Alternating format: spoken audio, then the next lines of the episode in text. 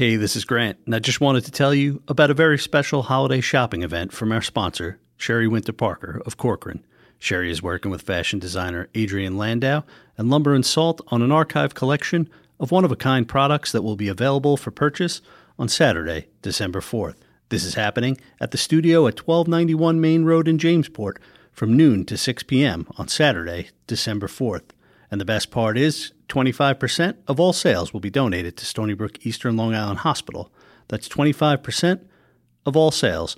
Once again, this very special and generous event with Adrian Landau and Lumber and Salt is being hosted by Sherry Winter Parker, the top producing agent on the North Fork for over 16 years.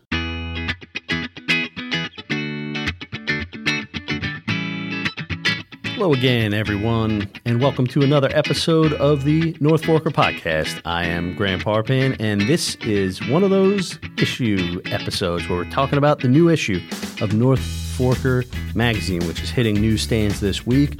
Where, as we're recording this, the copies are en route to our office, and they will be en route to all of you beginning tonight into this weekend. Certainly by this weekend, if you're bouncing around the North Fork, you will be able to pick up our December issue, which is holiday themed. I am joined today by the whole team is here. We got Tara Smith. Hello, hello. Charity Roby. Happy holidays. And Lee Meyer. Hi, Grant. How are you? I am doing swell. It's the holidays, and I'm having a, a jolly old time. And, you know, for me, when I think of the holidays, I think of that time with family. I'm really excited. My parents, um, they spend part of the year out of town, and they're coming back for Christmas. They're coming into town this week. I'm really excited. And, um, you know, when you think of family and you think of home, you think of the different traditions that you have. And, Charity, I wanted to kick it off with a piece that you did on sort of holiday traditions, and in particular, when it comes to food. And you talked to some various chefs. And why don't you tell us about that story? All right. Well, this was a really fun piece to report um, because I was talking to people about their cherished uh, memories of holidays, and uh, some of these holidays were, you know, Hanukkah and Christmas, but some of them were other things. Yeah, I and, love that about it. It was yeah, such a diverse group, and we have this really, you know, so it was it was it was very a very personal, a very personal experience. So, you know, so for instance, I I, I spoke to a chef on Shelter Island, Sixto Coronel who uh, is he's uh, at Isola, which is an uh, Italian restaurant. Um, but he grew up um, in uh, in South America. He he grew up um, in Ecuador on a farm, and his family's farm. And um, just hearing about their uh, their holiday traditions. It's a Catholic country, so they were you know celebrating celebrating Christmas. Um, but on on the farm, you know, his father grew cacao, and his mother made chocolate milk from their cacao. She also made um, a particular pastry, which, as far as he knows, she made up that she stuffed with papaya jam, also grown on their farm. And he just just talking to him about these memories was just really Yeah. really warmed warmed my heart. And so there, and you know that was true basically of of, of every one of the chefs I spoke to. I also spoke to uh, Cheo Avia of Contiki. Um, he um, grew up in Venezuela, and so he had some fantastic memories of making a very particular dish uh, that is the, sort of the Venezuelan Christmas dish. Very involved uh, family preparation, but we also I also was was privileged to talk to Mustafa Gulson, uh, who is at Turquoise Grill in Riverhead, and he told me about his remembrances of Ramadan, of celebrating Ramadan, and just an incredible uh, story that, that that he told about the role of food, um, which is very different from the way food plays out in in Christian traditions, and and it just a wonderful, wonderful and very moving um, story that he told. Um, Yuki Mori of Sterling Sake spoke to me about the Japanese New Year traditions, which are fascinating. Um, Aki Goldberg spoke about Hanukkah, and Ursula Dessette um, uh, about her childhood, Catalan childhood. Uh, and then I wrapped it up with uh, uh, talking to Amanda Hayward on Shelter Island Um, they have a very sort of Southern tradition from her. Her father, uh, Jim Hayward, came up from South Carolina, and so her family still has a lot of uh, sort of Southern traditions. But they celebrate in New York now, and they, as they have, they've been here since the 50s, and uh, there's uh, deep fried turkey involved, and her father's ham, and mm. just you know fantastic, uh, fantastic food events. So. Yeah, this was great. I really enjoyed uh, enjoyed writing it, and and I hope you enjoy reading it. Do you have any holiday traditions yourself? Uh, oh, we have a lot of them. Yes, yeah. yes, we have a lot of them. Well, we were actually having a debate today about the bird, about the the Christmas bird. I mean, we celebrate. We do celebrate Christmas. We celebrate Hanukkah. We actually celebrate Chinese New Year. So we have a lot of uh, a lot of uh, family traditions uh, nice. that that we that we observe. I would say the, the, the one that maybe is most interesting is, is we do when we celebrate uh, Chinese New Year, we do an amazing number of dumplings. I will make hundreds of dumplings. Oh man! And uh, yeah, so that's so that's. Maybe you know, I should start so we're coming over with you. yeah, no, it's it's a great one. It's a great one. Yeah. You, you know, uh, a piece that dovetails nicely into this is one that you did, Tara. Now, I've been hearing for a while.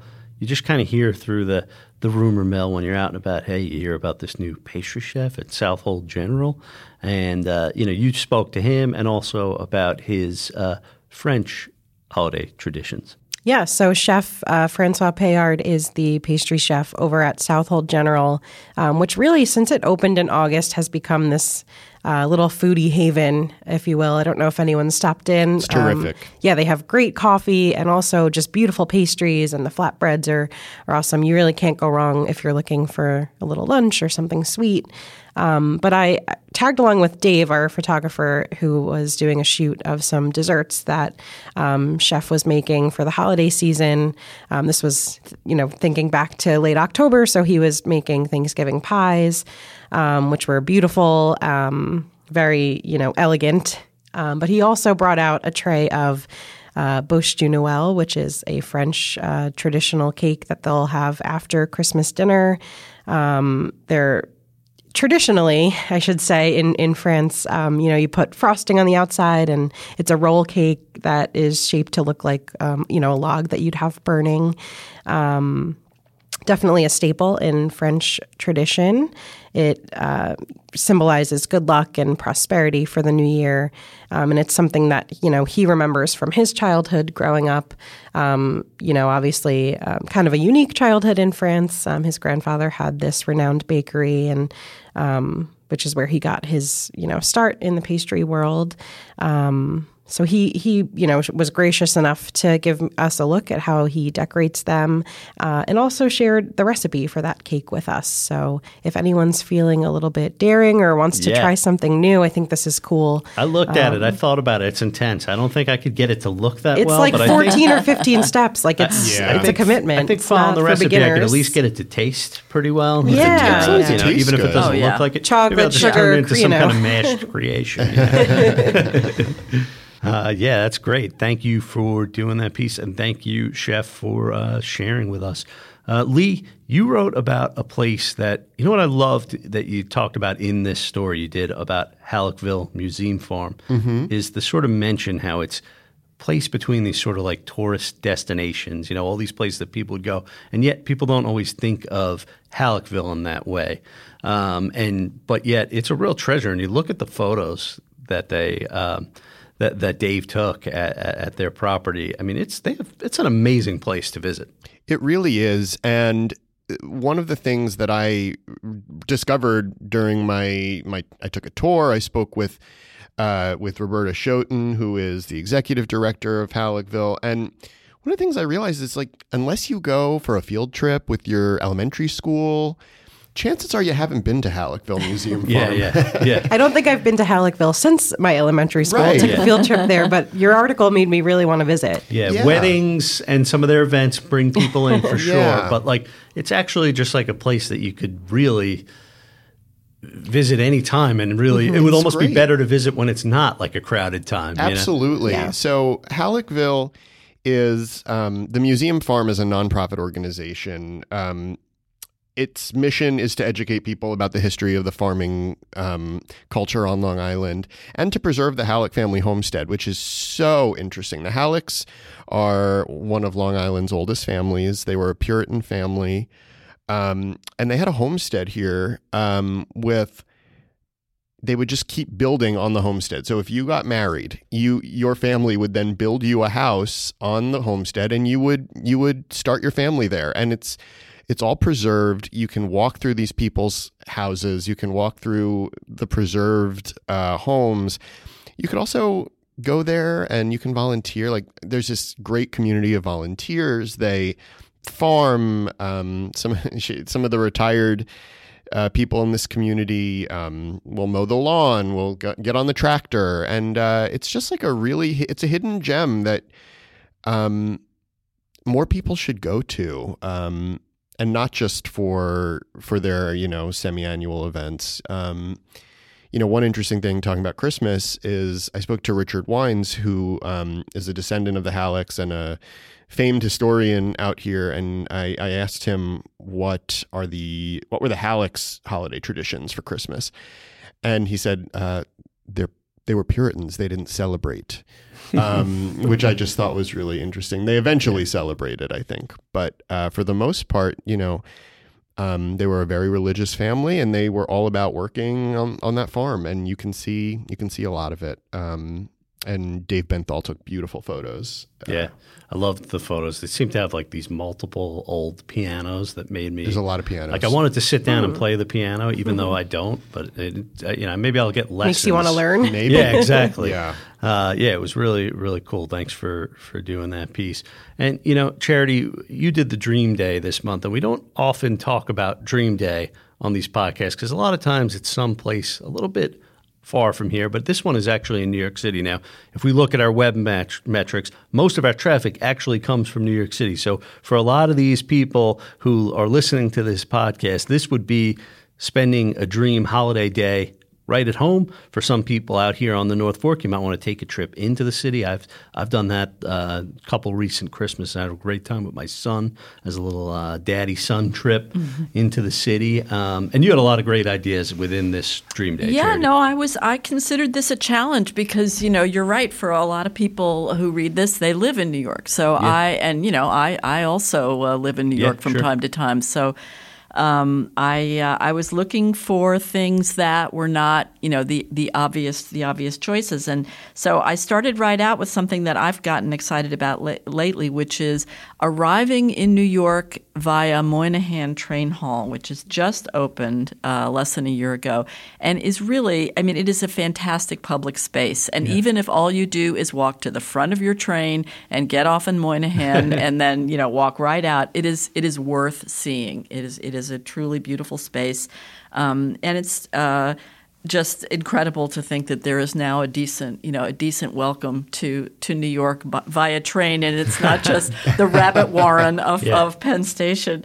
Um, and I also the, the, same the same idea. I, I, I, included the the sort of new uh, roof rooftop uh, deck area of the um, mid what used to be called the Mid Manhattan Library as a breakfast spot because they've that also is just recently opened and it is just lovely. The views, if you walk up there, are uh, or if you take an elevator up there, are spectacular. Uh, and you can buy Amy's bread and all sorts of refreshments. It's a great place for a coffee and just to sort of get a view of New York that is has only recently become available, and it's the view up and down Fifth Avenue um, from around 42nd Street. So it's a fantastic place to, to, to stop.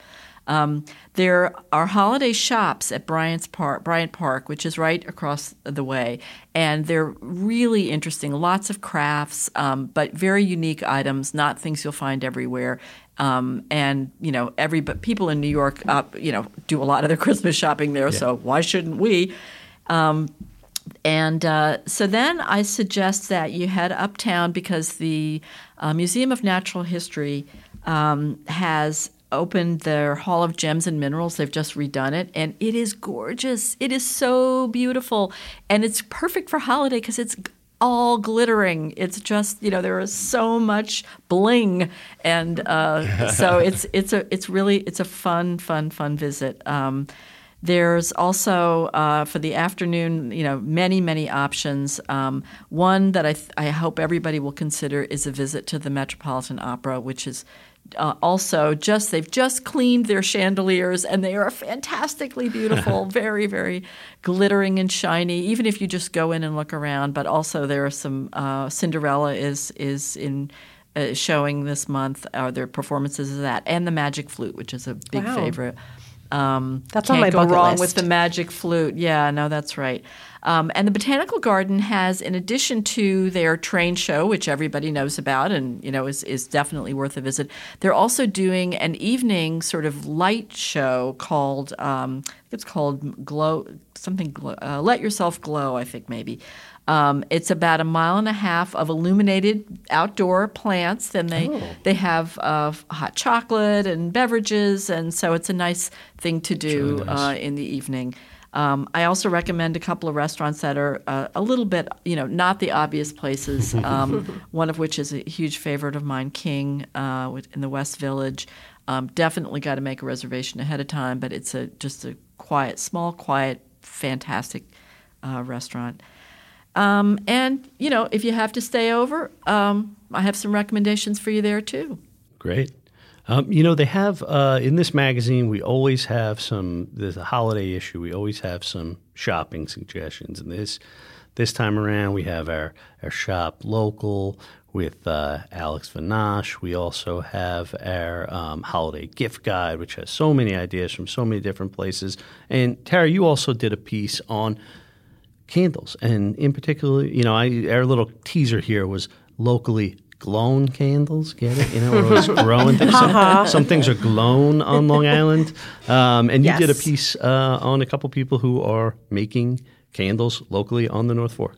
Yeah, so candles are, uh, you know, a very popular holiday gift, um, you know, house housewarming gift or hostess gift, um, and who doesn't love candles? So it was really cool to see, you know, the the love and the work that goes into each hand poured candle made uh, locally here in the North Fork.